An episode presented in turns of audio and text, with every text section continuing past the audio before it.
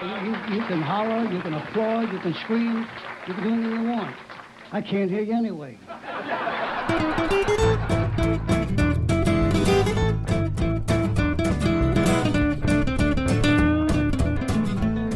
Welcome to the Salt Lake Dirt Podcast. I'm your host, Kyler Bingham. Today on the show, we have author Laura Bogart, who is uh, most known for her nonfiction writing. Her work has appeared in The Atlantic, The Guardian, Spin, The AV Club, Vulture, IndieWire, all kinds of different publications.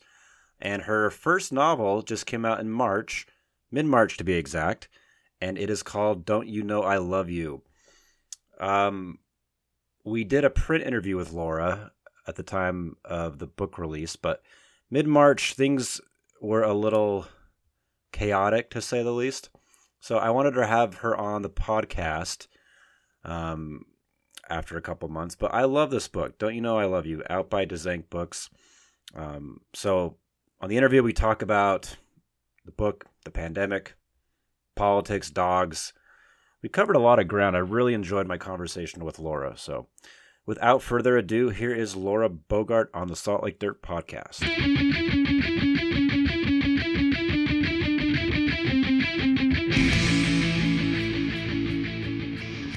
May, it may be kind of a sensitive topic, but it mm-hmm. came out right as everything mm-hmm. was blowing mm-hmm. up. So maybe you could talk a bit about that and what was your experience. I'm hoping the book is getting some good attention because it's it's really good.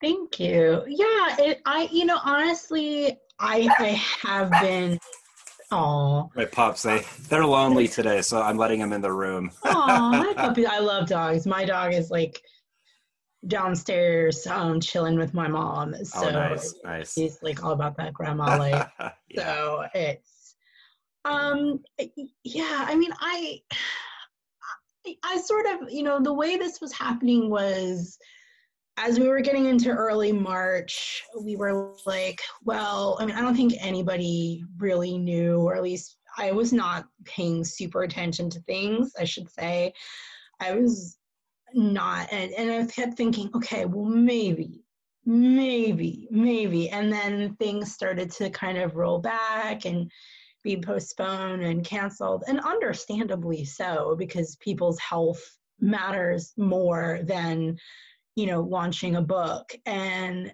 i will so you know i will say like I had a few really hard and sad days when the events that you plan to launch your debut book get postponed or canceled or changed in format. Um, and and there's a bit of a an adjustment period to it, you know, emotionally. But I think part of that, and and my agent had this conversation with me too, and and I knew it that in the grand scheme of things, given how devastating this pandemic has been for so many people, um, people losing their lives, people losing their loved ones, people losing their livelihoods, um, people's whose worlds have just been shattered by this. Like, this is a drop in the bucket. This is mm-hmm. nothing compared to what other people are going through and and so i will say though that the literary community as a whole like really rallied behind those of us who had books coming out at this time. And i got a number of opportunities to do events that i probably would not have had an opportunity to do otherwise because they were eh, you know through venues or locations that i might not have been able to afford traveling to. Um, so I think in some ways, like having these online options has made it easier for authors who are not getting fronted big book tours um, or who don't have super advances that they could go into and pull money out of for touring and stuff. It has made um, it has made it a little bit easier in some ways to um, to share word about the book and participate in things and I think the other thing too is that I've I have had to learn to let go of there are certain things that are the barometers of your success, you know, and then one is you get the in-person thing, you sign things for people in person. And hopefully I will get to do those things, but I've had to let go of them. I've had to learn to kind of go with the flow of things. Um, and I've had to keep a lot of perspective about who is really being impacted by what's been going on in the world. Yeah, that's a good that's a good positive spin on things, and yeah.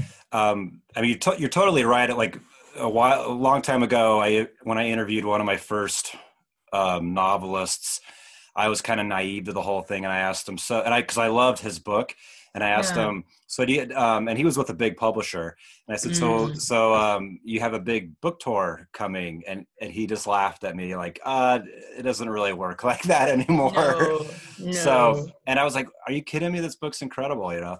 So, yeah, I mean, that's that's incredible that you have um, all those people rallying. I mean, the people, the person who turned me on to the book was Laura Albert, yes, a mutual yes. friend, and yes, that was just on her own accord. She reached out to me and said, "You got to get a copy of uh, Laura Bogart's new book. Yeah, it's incredible." So, yeah, she is. I mean, she really gets behind, um, you know, anyone she believes in. She's really pushing for them. So it's good to have people like that in your corner for sure. Yeah, yeah. And I think honestly, just like I, you know, she was really an advocate for this book early on, and that was very helpful. And then, like, you know, my agent and my press also were really lovely about things too. And so that is the benefit, I think, of working with an indie press is they have to hustle and they know they have to hustle. So they work really hard to help get the word out too. Right yeah they were like immediately got back to me so that that was yeah. that's um not as common as you no. would think. So that was really that's really i love when um smaller presses you know really push for their for their authors. It's it's great. No i love laura. I love Dzanc. i love you know my agent madison. He's every and everyone's great. I mean everyone has really been very supportive of this book. Right so you're you're in Baltimore, right? Mm-hmm. Okay, mm-hmm. and and like the book, um, it takes place in Baltimore, right? Mm-hmm. Okay, yes. so there's probably mm-hmm. not, and then I just we you know we talked about it when I interviewed before for the print, but mm-hmm. just kind of like the genesis for for the idea of the book. Where did it come from? Um, mm. Maybe how how long did it take you to write? This? How long was it in the works for? Oh, these are good questions. Yeah, I mean, I so I started this book when, like, in concept, I should say, like years ago when I was in grad school, and I wrote, um, I was writing this like very high concept novel in grad school. I was in grad school in DC because I thought that's what you had to do. I thought you had to do like very high concept, very artsy fartsy stuff in order to get noticed. And it did not work. And my advisors were like basically like, instead of trying to do all these pyrotechnics, you should go and focus on like a simple story. And I was like, okay, well, this big um, artsy fartsy pyrotechnic novel that I thought was gonna like get me this big dashing debut. And I talk about this very candidly because I wish that people had talked about it when I was sort of like starting out. Um, and so I started doing these short stories about this family in Baltimore. And the very first short story I did was actually from the father's perspective and I was like, whoa, this was very raw. This is very lean. This is very angry. And I was like, I want to pursue this. And it was about his relationship with his daughter. And then the daughter was like, but I want to have my say in this as well. You can't do this without talking to me. And I was like, okay. So then I started doing stories from her perspective. And this is like 2010 ish, 2011 ish and then around 2012 like I, I, I had been publishing like pop culture criticism essays and i had been getting i've been fortunate enough to get some attention from that. And i had people reach out to me and the common consensus was and i had a conversation with one man in particular who was very lovely but he was like you need to make this a novel. And i was like i don't know what i'm doing. I don't know how to do that. I'm scared. And so then i put it aside for like about a year and then I tried to write this as a novel, and I made the mistake of I tried to outline it within an inch of its life because I thought that's how you write a novel, right? You have to know everything that happens in the order that it happens, or you're just gonna go flying out into outer space. Yeah. and I corseted the shit out of it. It did not work. I can curse on this, right? Yeah, absolutely. Yeah. Okay. I corseted the shit out of it. It just did not work. It was like, bitch, I gotta breathe. And I just get me out of this corset. And you know, so don't corset the shit out of your things. Good advice. Um, yeah. Yeah. So then I was like, okay, what do I honestly have to lose here?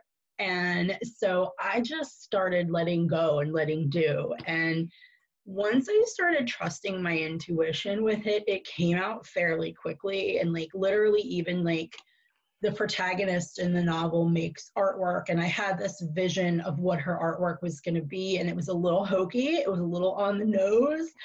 And then I, the one of the days, I was just like, you know what, fuck it, just let go, just see what comes out. The vision of the artwork that she makes in the book came out, and I was like, you know what, I'm listening to myself now. This is what I'm gonna do.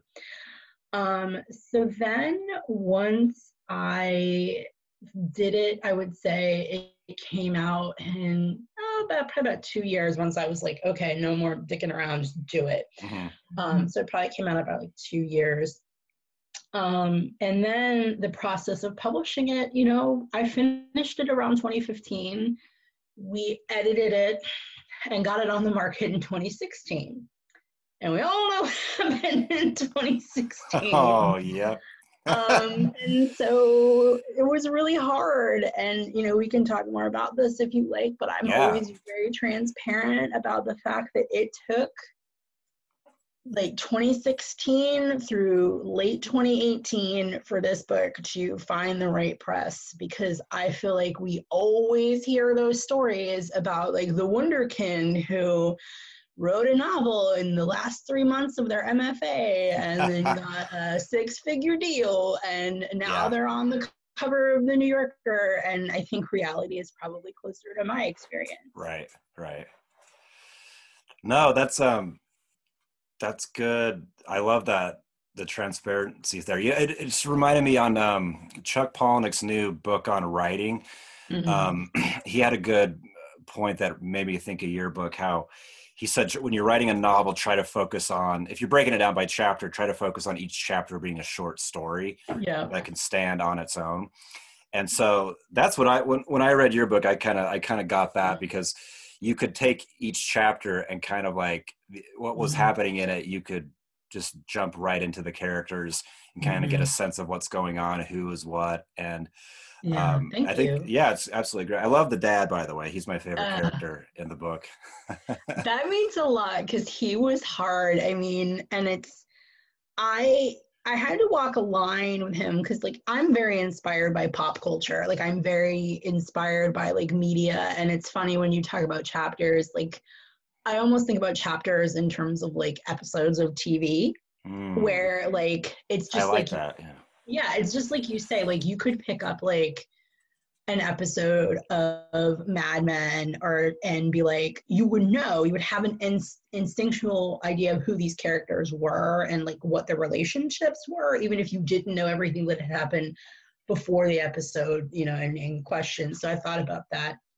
Um when I was writing The Dad, I was very much thinking about the anti hero trope and why it is so appealing and the work that has to go into deconstructing that trope. Um, and I was also thinking a lot about how we define people as monsters very easily. And some people do things that are very monstrous and irredeemable. I'm not saying, mm-hmm. you know, that, but I was very curious in this idea that he is someone that is very easy to write off but I think there is more power in understanding how he got to be the way he is, just physically abusive of his mm-hmm. daughter, unable to control his rage. Um, I was very interested in how does someone get like that? How does this instinct, because he has like a paternal instinct mm-hmm. to love and protect, but it gets curdled. It becomes rage, and everything that he feels becomes rage because that's safer and that's more comfortable for him. And I think that's something that we're taught culturally. I think it seems like to me something that men are conditioned to think of more so than women, mm-hmm. um, at least from what I've observed. Um, and I was very interested in it. So I really focused a lot on that when I was creating the dad. So thank you. That means a lot. Yeah, it's a it's a tough character. So I mean, you have, but you, he's so real. He's like a Yeah. he's a living, breathing person. Um, Yeah. So it, and it, and I think a good novel is when you have characters where it does challenge you as a reader, and it makes you feel different things. It makes you feel conflicted. So yeah, well done on that. Thank I think, you. I think Thank the character you. was amazing. Um, yeah. So, I mean, maybe we could talk a bit about that. You said 2016. We all know what Mm. happened then. So I'm kind of, uh, maybe you could talk a bit about, if you want to, about, about what kind of was going on from your perspective in the literary world. And then Mm. I'm, I'm curious, like I've heard different authors talk about like kind of looking forward to this year and seeing like, are people going to be Mm. Not looking at books at all, like not reading anything, or are they going to be so overwhelmed with the reality of what's going on? They just want to, we want to check out as much as possible, and books are going to be flying off the shelf. Um, That's I, don't- good question. I don't know. So I've heard two authors that I really like say, like, oh, I, I'm so glad I'm not getting published in November. Like, their, I think their book is Oh. coming out in 2022 Oh um, yeah. it's being pushed off and then someone else is like oh no there's going to be you know this wave of really cool creativity coming from the pandemic and Mm. um i i don't know so i'm kind of Mhm. curious or maybe it'll just be like status quo nothing will be too much different but i don't know what do you what do you think I mean, I would say, you know, it was in 2016. Certainly, we thought this was going to be this angry little hell starter feminist book about this angry young woman, right? and coming out at the time when we were going to be having our first woman president, and that did not happen. yeah And um, to say the least, I mean, I don't know about you, but I like literally went into shock that night. Like, I went into physical shock. I- like, yeah. I did too. Like I went, um, I was checking the news, and I'm I'm an hour ahead of Los Angeles, so I'm I'm, mou- Mhm. I'm Mountain Time, and I was checking it, and I think I went to bed about nine thirty or Mhm. ten, and I Mhm. still was like, "There's no, there's no way, there's no way," and so I woke I woke up that morning, um, in complete shock as well. I I went into work. I Mhm. work in a, a high school with a lot of Oh, um, yeah. minority students, a lot of They were terrified. a lot of kids from you know their families are from mexico and they had been looking to me for answers which i don't i don't really don't have any and i was like there's no way you, you got to be very careful of like stating your opinion as a teacher but they were asking me I kind of scared like oh oh is he going to get in my family's going to have to go back to mexico i'm like Mhm. i said well first even if he gets in that's not that won't happen i mean maybe i shouldn't have said that i mean nothing Yeah. happened thank god to here them. here like Yeah. any, anyone that I know personally. But they were they were terrified. And the next day, they was just kind of like, you know, a lot of teachers called out sick that day. I'll be honest. A lot of people were Yeah, were, were shook up, and it was um I was at a loss, as a lot of Yeah. people, as a lot of people were. I was just shocked. I just couldn't believe it. Yeah, and I think we might have even taken a little bit of time off from just because I think people had to grieve, they had to be shocked, they had to be Absolutely. mobilized. Um, and I honestly, I don't think we'll ever get over it. Like, I don't think, you know, I mean, I, I think especially for like a cohort of women, we'll never fully get over it because it teaches you something about what society thinks of you and how well you're val- valued and it certainly you know makes you look at people i mean I, I you know as a white woman it certainly made me look at some of the people around me and go oh like we are not as far along as we would have Mhm. wanted to be or thought we would have wanted to be so that was hard and i think honestly I was in sort of like, like a fugue state. Um, and I was freelancing too at that point. Like I was full time freelancing. And I remember thinking, oh, well, this is going to be okay because she'll get in. We'll have, you know, the healthcare stuff will get straightened, even strengthened. We'll have, you know, more prosperity. And it was like, oh, shit, no, I got to go in house as soon as humanly possible.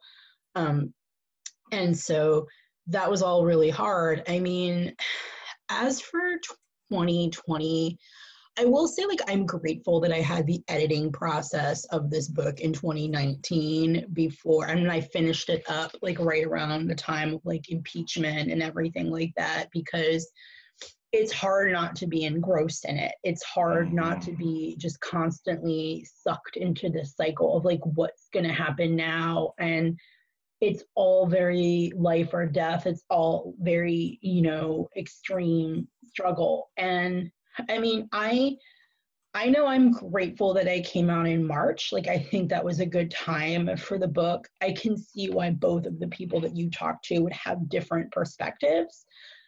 Um, I mean, I don't know how I'm going to feel in November. I mean, I know right now I am trying to make an active effort to think about creating new things on my own, trying to read things, research things for new projects, and that is helpful. But like, it's really hard not to be like engrossed in the world and you know because it this feels very life or death i mean this feels very much like the end of the republic and sure yeah there people who are far smarter than i am um, that are saying that same thing so i don't know i i can like i said all i can tell you is i'm grateful that i came out in march and and not november did it came out like right around March 15th, right? 14th? Or when did it come St. out? Patrick's Day. Did St. it really? Day. Yeah. that was like right right as everything was mm-hmm. blowing up. Yeah. Wow. Yeah. Yeah. And it was just like nobody knew what it I mean, at least in my corner of the world, nobody knew what it was. Like we were like mm-hmm. I mean, I remember, you know, my, you know, people, some people I knew their their companies were like, get ready to telework, go buy toilet paper, go do this, go do that and I was like, okay, I guess I'm gonna go do that then. Um, but then it didn't hit me until like March and April, like how serious it was, and mm. The kind of constant slog about, you know, here we are, it's early August, and I don't know about you, but I did not think this was gonna be going on for so long. Yeah, same here. I thought maybe I had a trip planned in early July, and I'm like, well, I think it'll be under control by then. And nope, had to cancel everything. I'm sorry. Yeah, it's okay. My dogs have honestly been the thing that have kept me yes. sane during this because they're they're mm-hmm. so happy to have yes. me home all the time. yes. What kind of dogs do you have? I have two. Um, I have a Cairn Terrier. Oh, little little one, and then I have a like a medium schnauzer mix, and then I have a Chihuahua mix. I don't know what he is. So I have too many dogs, but they're mm, no, it's no such thing. but they keep me sane, and they're just so happy. I think they're gonna they're gonna be in for a rude awakening when um, mm-hmm. um, I have to go back on a you know more of a full time schedule. so we'll see how it goes. Yeah. But yeah, so what kind of dog do you have? I have a black lab mix, and her name is Mina, and she is she is full of sass, and she. It's funny when I was writing this book, I had a German Shepherd named Tova, and the girl in the book has a dog named Valentina, and Valentina is definitely inspired by Tova. And um, Tova was actually it's funny she passed away right before the election in 2016 oh wow. I like i feel like on some level she was like i know what's coming and fuck this shit. I'm out. I'm out. No she wouldn't have done that. But it, it was literally like it was like a country song leading up to that. I mean it was like my dog died. I had a, a big oh. freelance contract that i like loved. And they they're one of their clients like dropped them and so they had to let me go and then trump won the election. So it was like not a great time. Like 2016 not a great time. Um so i it's funny i thought oh i'm gonna wait like you know years before i adopt another dog and then i oh there's those of you who can't see it there is a, a beautiful puppy up in the the this is um yeah this is cosmo He's the he's the Chihuahua mix. Oh, so we named him after um, Cosmo Kramer from Seinfeld because he's, he's a spaz. well, anyway. it's funny. Both mine came with their names. Tova came with her name from Rescue, and then I found out what it meant. I was like, yeah, I'm gonna keep this. And then Mina, I adopted on Halloween, and I think her rescue group named her after Mina Harker from Dracula because she was found with a male dog um, name, and they wow. named him Vlad. and they're like coal black lab mixes, and so apparently very high prey drive. So I was like, I'm keeping his name. It's hilarious. That's a great, yeah, that's great. Yeah, yeah.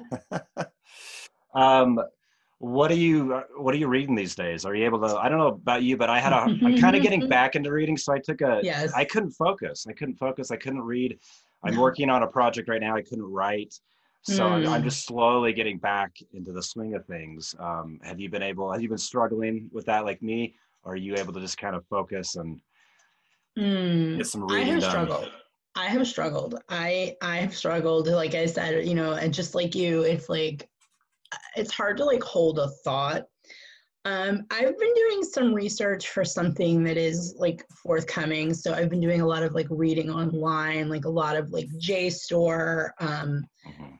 But I did get a chance. I mean, I've been lucky that I've been doing some promotional stuff for some really good authors. Like I, I, I had a chance to do something with Ilana Masad, um, and her Nice. book. Um, it's really good. If you haven't read it, it's. i haven't really read it what's it what's it called It's called All My Mother's Lovers, okay and it's it's it's just it's a really lovely read, and it's just like it feels very good to read it in this time period. And then um, Rachel Vorona Cote's book, um, Too Much, that was like very lyrical, and I really like that. And then Amber Sparks, I love her book, short stories.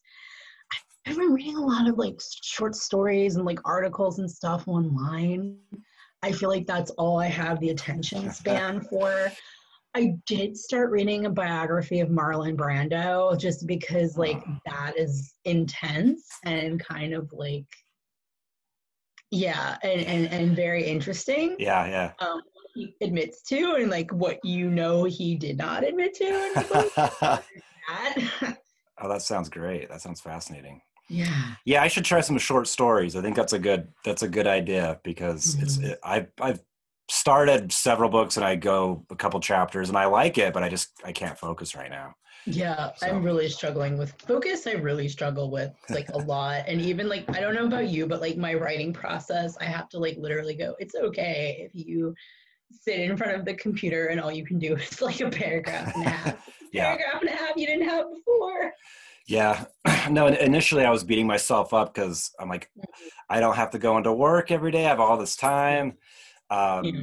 and it, it it was I did less than when I'm working full time. You know, Yeah. so Well, because when you're working full time, the time that you have is like so the time for yourself is so precious. Like I and I know that because I've been a, a, a writer who has had to support herself with like day jobs as well, and it's like the time you get is so precious and so rare. So I can fully appreciate that.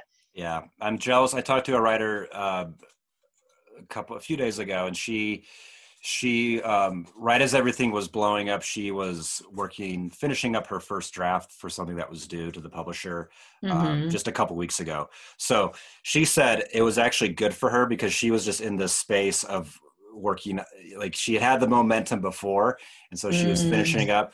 But she said the last two weeks have been kind of tough, and she's just Mhm. wandering around and staring at the wall. Mhm. So I'm Mhm. like, I need to get something else going on quick. That sounds, I mean, no, I did too. Like, I was like, I mean, I was like, okay. And I had an idea for something and I was like, I don't know that I'm ready to do it yet. And then I was like, bitch, what else are you going to do? Right. Like, Yeah. no. Yeah, that's interesting. Um, I'm thinking of yeah. So I'm thinking about nonfiction mhm. that I've been reading. So Brando sounds interesting. I'm reading one on um, Ulysses S. Grant. Oh, wow. It's pretty fascinating. I mean, it's it's going to take me a long time to get through it. It's a beast, but Mhm. um, he, interesting guy. I don't read a lot of presidential biographies, but this one is like he's a different. You know, well, he's a alcoholic, struggled, Mhm. and I don't know. Just seemed like a sensitive, maybe a little too sensitive of a guy. yeah. Uh, But then he was like, he, I mean, and then the polar opposite. He's this uh, uh, incredible military general. So I don't know. Mhm. It's a he's an interesting guy, complex for sure. So Yeah. um, I love biographies. Yeah, I'm trying to think of. I do too. Well, and the Brando one is really interesting because it's like he's saying that like this is him like, in his own words, and like, and he like, po- I mean, the shade that he gives to his parents in this book is like, because so like at one point, like, sorry, I love Brando You and too. Yeah. like young, so like young Brando and like young James Dean. Well, Mhm. James Dean never got to be anything but young, but like rebel James Dean um, were like a big influence on me in creating my main character for this book. So like I know like um so Brando's parents at one point, as I'm sure you know, send him off to military school hmm and he like includes a bunch of letters that he um sent to his parents. And, will- and like basically they're like you're not paying attention to me. You haven't written me back. I'm sick here. I'm tired. I'm lonely. Gosh it sure is lonely here dad. If you would just come to these games i'm doing so well. And it's like the shade of it is like really mean damn. And he just is like yeah, I sent all these letters and they never wrote me back. Like Oh, he wow. hated his father. It's just like, Oh man, he needed some attention. It sounds like. Yeah, he he became an actor, huh? no, yeah, yeah, oh yeah. wow.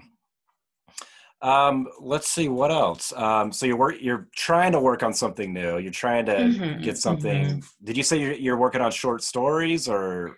No, I, I, I, I'm like very careful about talking about things. Yeah, don't talk about it. I no, yeah. absolutely, yeah. Um, no, you know what? It's funny though, like short stories. I have such respect for people who can write short stories because I feel like I can't do it. Like I always want to branch out and go long, and I feel like there's this like distinction in the literary world where it's like novels and book length um nonfiction are like the only things that count as serious Yeah. literary endeavors. And i'm like poetry is fucking hard. I can't do it. Um short stories like i can't i i'm not good at them. Mhm. um i mean s and and like book length nonfiction i've yet to figure out how to crack that code. Um so i very much respect people who can do the short story collection and do it well Yeah, totally. I mean, I- and I think it. Yeah, I mean, I think it's definitely. I mean, in a lot of ways, they can be a superior writer Oh, because. I mean, it's it's so impressive, and it, and it is. If they stick with that with that format, it is so sad that a lot of it just does not get. Even if it gets published, it doesn't get read. You know, a lot of times. And honestly, it's easier to read than, than Yeah. because you can sit down, like, you know, you can be, not to be crass, but like you can be in the bathroom, and you can read a short That's what, I, story. that's what I was read- thinking of right now. you can read a piece of flash fiction and it's you Mhm. know it's done and it's there um i think the thing too and i do like you mentioned sort of pandemic creativity earlier and i do sort of wonder if when we come out of i mean i don't know about you but like my my attention span has very much truncated. Hmm me too. um, and and some of that i think is just what we've the political reality that we've been living through for the past couple of years. Um but where there's like a basically like a career ending scandal for anyone else like every five minutes. Mhm. and now with with the pandemic everything is so much worse um i'm very curious to see how things are going to swing if you're going to see people embrace different formats that are beyond these sort of big sprawling herculean you know i think there's going to be still like an emphasis on the big sprawling herculean novel and like nonfiction collections this like you know authorly valor like what have you. But i'm very curious if new sort of structural forms are going to emerge out of this um, and if we're going to have more patience and more acceptance for things that are not within what we think we know Right. That would be that would be awesome if that if that happened. yeah Um, I was like the Yeah. the last month or so. I think one thing that has helped me with attention span because I'm Mhm. struggling with it for sure. yeah Um, I've been watching just kind of like I kind of stumbled upon a couple just shows on Netflix um, Mm. that are from other countries. Like yes I'm watching one from Finland uh, Mhm. and different things like that. So I'm not tempted to check my phone because I got to read the subtitles. That's great. Oh, It's that's really I, so I found you should watch a show called Caliphate. It's only one one season. It's a limited series. Um, I think it's out of Sweden.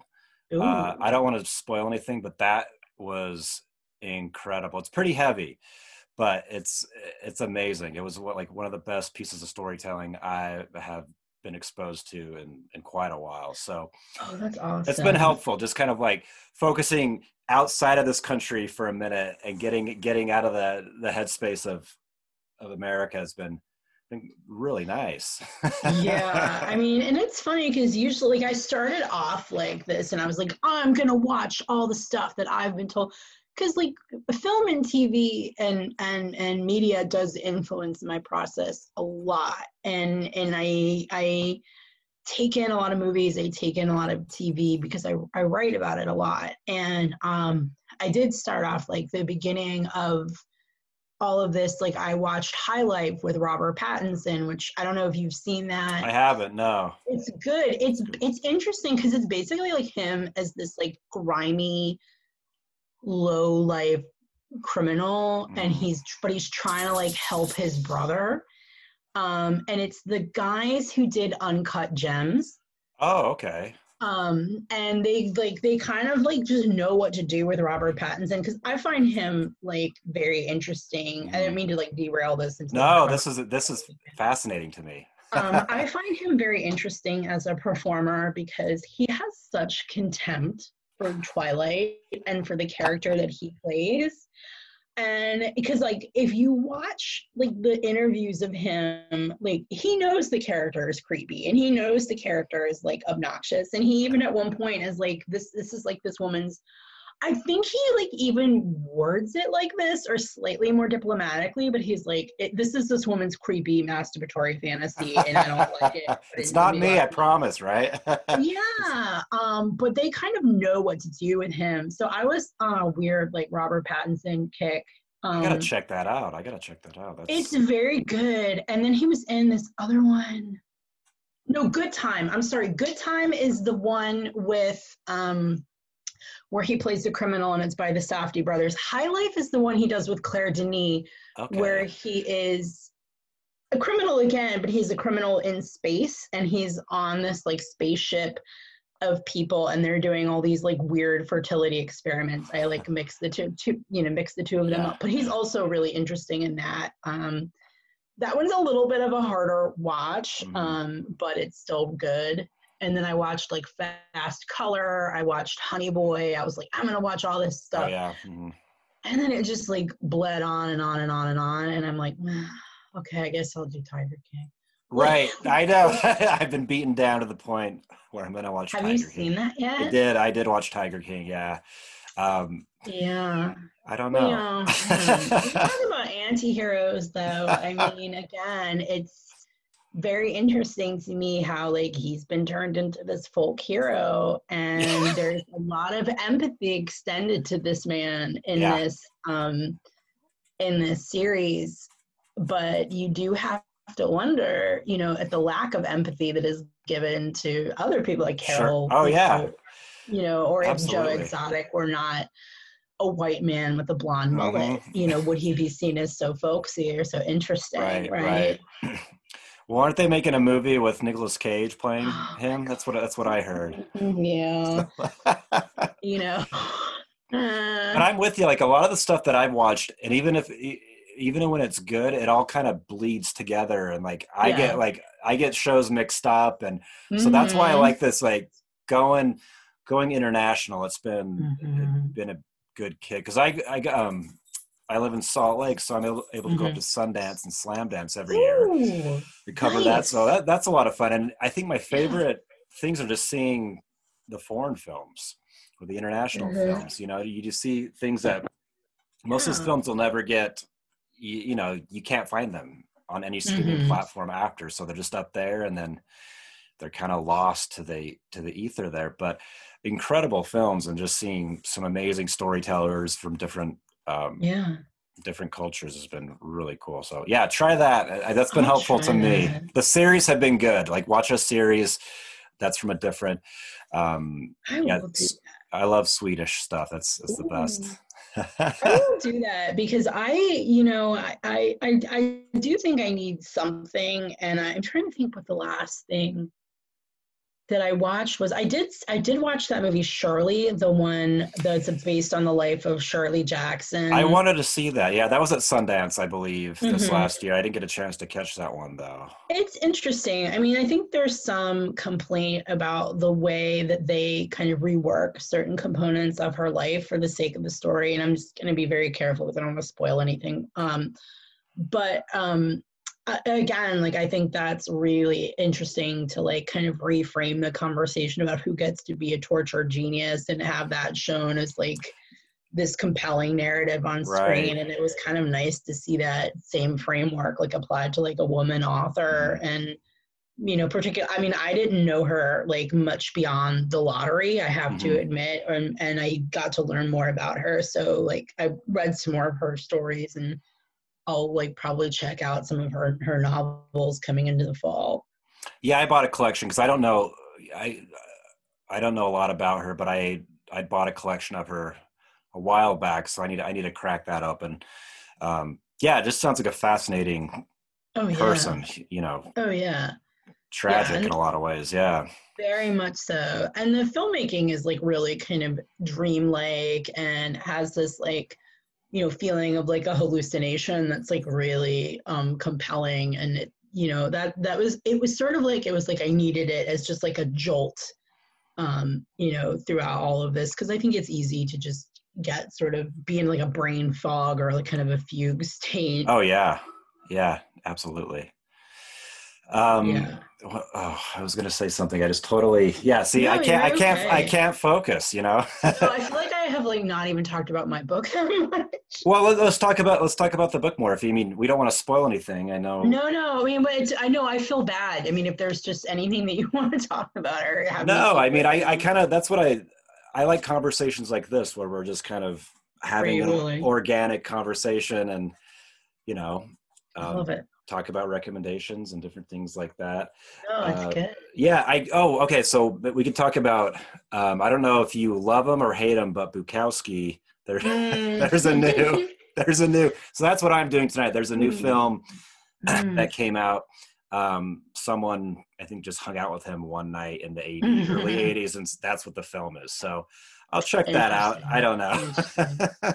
Uh, Talk know, about tor- to be- torture genius, right? I have to be honest. So this is where, like, I feel like I was sort of coming of age artistically at a time point. I mean, I'm 38. I don't Mm. care about sharing that. Um, and um, like a lot of like the women writers that I know were like, "Oh man, fuck," you." and I was like, eh. so I never, like, I never really read him. That's Yeah. like a deficit in my um, education. So I don't have strong feelings about him one way or the other because I am not exposed to him. I mean, he he's he's crazy. So Yeah. people I people love him or hate him. You know, there tends to not be Anywhere in, in, in the middle. Yeah, he. Wow. so I don't know.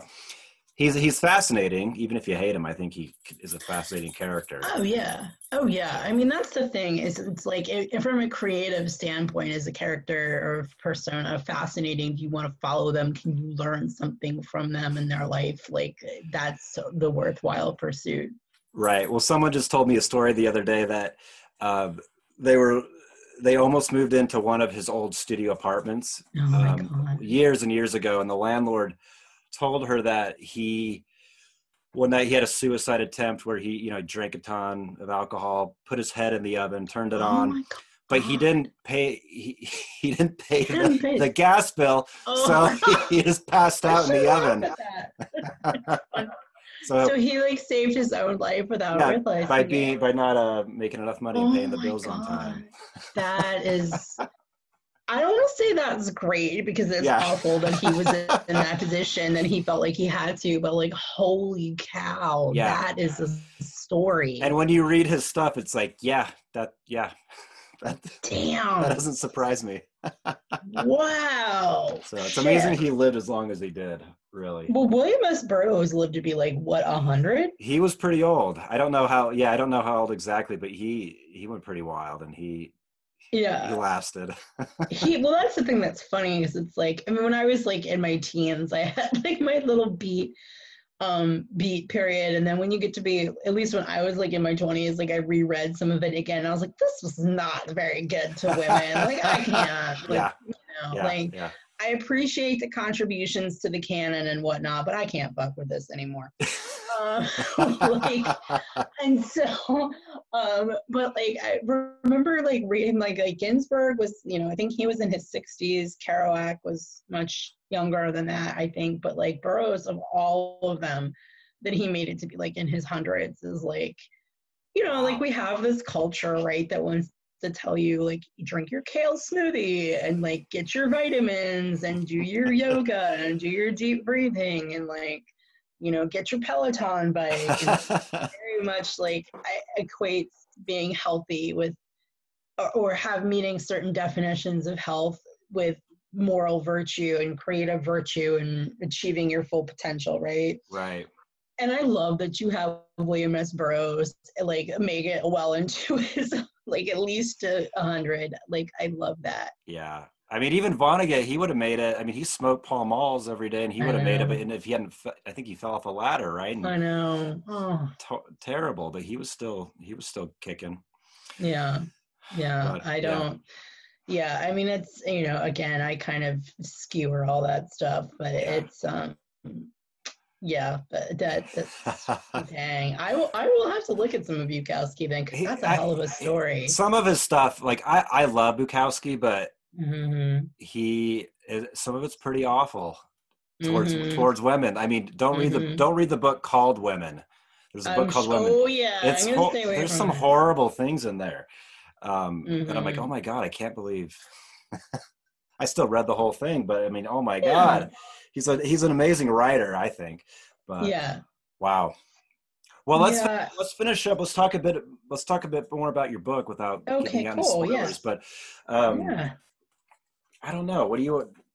How have you? I always find it interesting, like reading on the back how it's kind of marketed, Uh-huh. how it's framed, and how maybe your intentions as a writer. Because you're not Mhm. really thinking. Most writers aren't really thinking about how am I Mhm. going to market this. You're just trying to Mhm. write a good story. Mhm, So, um, do you think it the way it was marketed was kind of aligned with exactly where you were going from it, and they helped? Yeah. yeah. Well, and it's interesting because I sort of have the benefit, you know, when you're writing it, you know, obviously you're in the space where you're writing it. So my background in terms of like day job work, and I don't mean to make that sound dismissive, it is what pays the bills, but I joke sometimes and I say like my my writing self is like my my Superman Kal-El self, and then my like day job self, the part of me that like goes to an office is the Clark Kent self, and I even have glasses um, but it was in marketing um, it was in marketing and communications. So um, i feel like in that way i definitely had a leg up. And i you know like i said and to bring it back like you know this book was out for quite a while and we got a lot of like we really like her writing but we really like the characters but you know we don't know what to do with it. We don't know what to do with it. We don't know what to do with it. And then um you know it ended up at Dzanc, which is exactly where it had to end up because they're a wonderful press and the team there is amazing and i've had nothing but good experiences working with them. And you know when i initially started talking to them about publishing the book like we had conversations about marketing and they were very receptive um, to my ideas just because like I, I even said to them i said i have experience in this. Like i've written press releases. I've sent stuff out. Like i know a little bit about how to do these things. Um, and so like i guess if that was you know another piece of advice that i might have for writers um, you know if you can think about what other skills you have to like kind of leverage your own talent leverage your own ability promote your own work like you know don't think that it's just a matter of sitting down and writing the story. You know you also have to be prepared to do some of those things and it's good if you can be your own advocate. It's better if you have a, a great champion in a press as i did but like it's also very good if you know how to do those things. So I think it was very much aligned with where I wanted to go with it. I think also the fact that we were having a very different conversation about anger and women and anger um, because my main character her her whole arc is really and I did this deliberately, but it's kind of the arc that is given to like the quote unquote angry young man in a piece like, you know, Rebel Without a Cause or like The Wild One or On the Waterfront. These are things that I looked at where she has to learn to balance her own anger what is productive, what is not productive, what is useful, and what is just, I've learned this from seeing my father, and therefore I'm going to do it.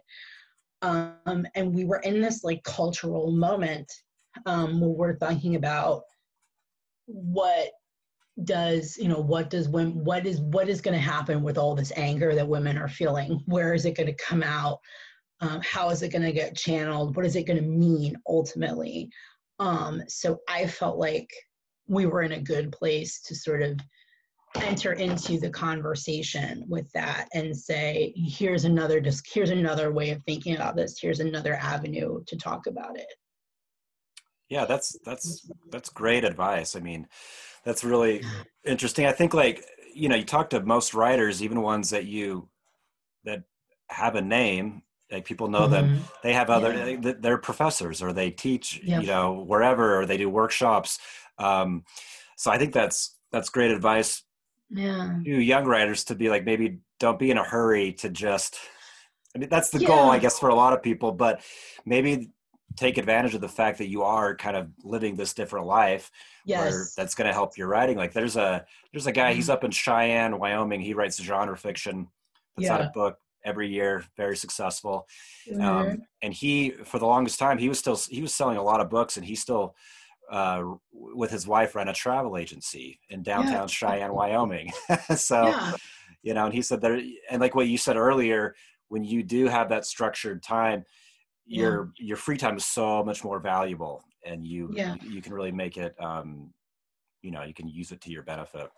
Well, and I think you know if there's one other thing that I want to say, and you know, to the other writers who are listening to this, that I had to learn this lesson very hard way, lots of tears, lots of disappointment. It's just that it is, we have this culture across the board, right, that values youth, that says that only accomplishments that you do in your 20s really matter. And I think that goes across the board for publishing books making movies, becoming a star, becoming, you know, having a family, whatever.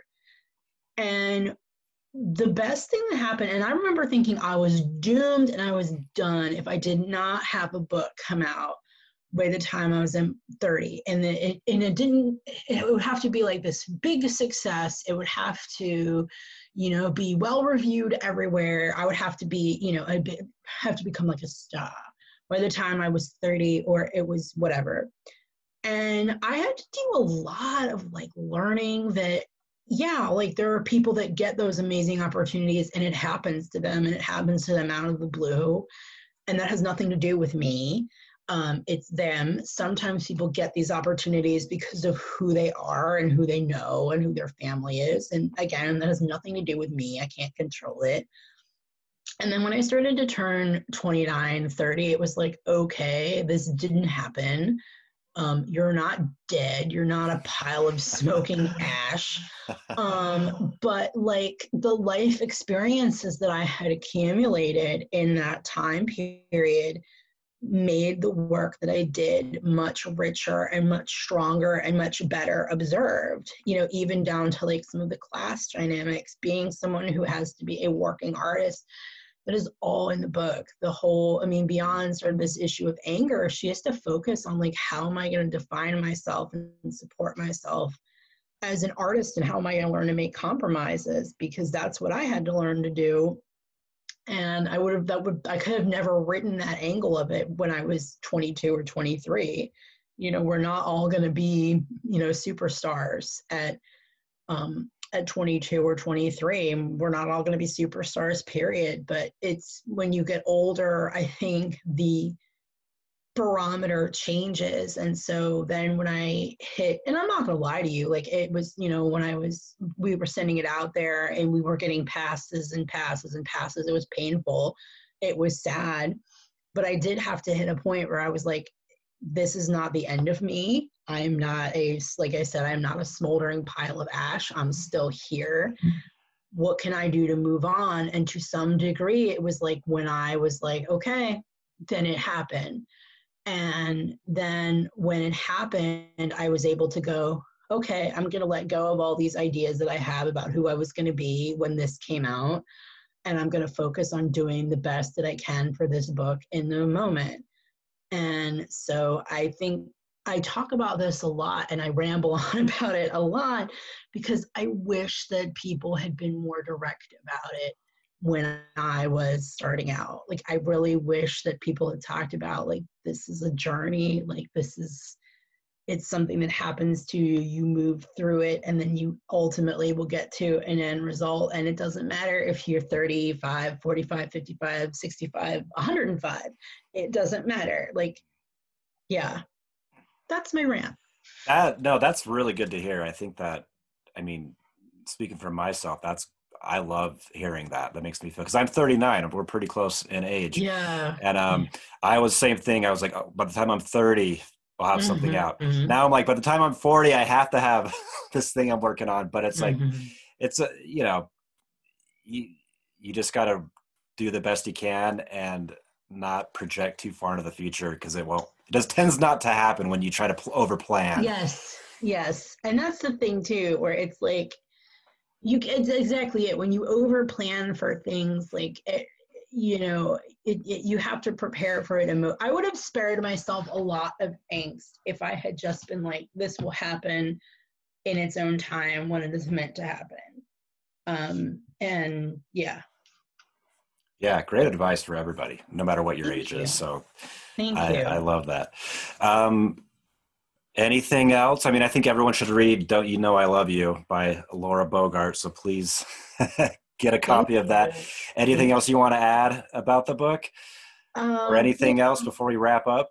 Oh, thank you. Yeah, I mean, um, thank you so much for having me and championing the book. Thank you to Laura Albert for connecting us to um, everyone please buy the book. Please recommend it to a friend. Um, recommend that it goes to your local library. If you get it um, please get it from um, the dzanc that's d-z-a-n-c um, website or from i think it's bookshop.org um, you know support your local indie bookseller um, and um, you know, those of us who've had books come out now, show us love, show us support, and I hope everyone stays safe and stays well and takes care of themselves and um, their nearest and dearest during this time.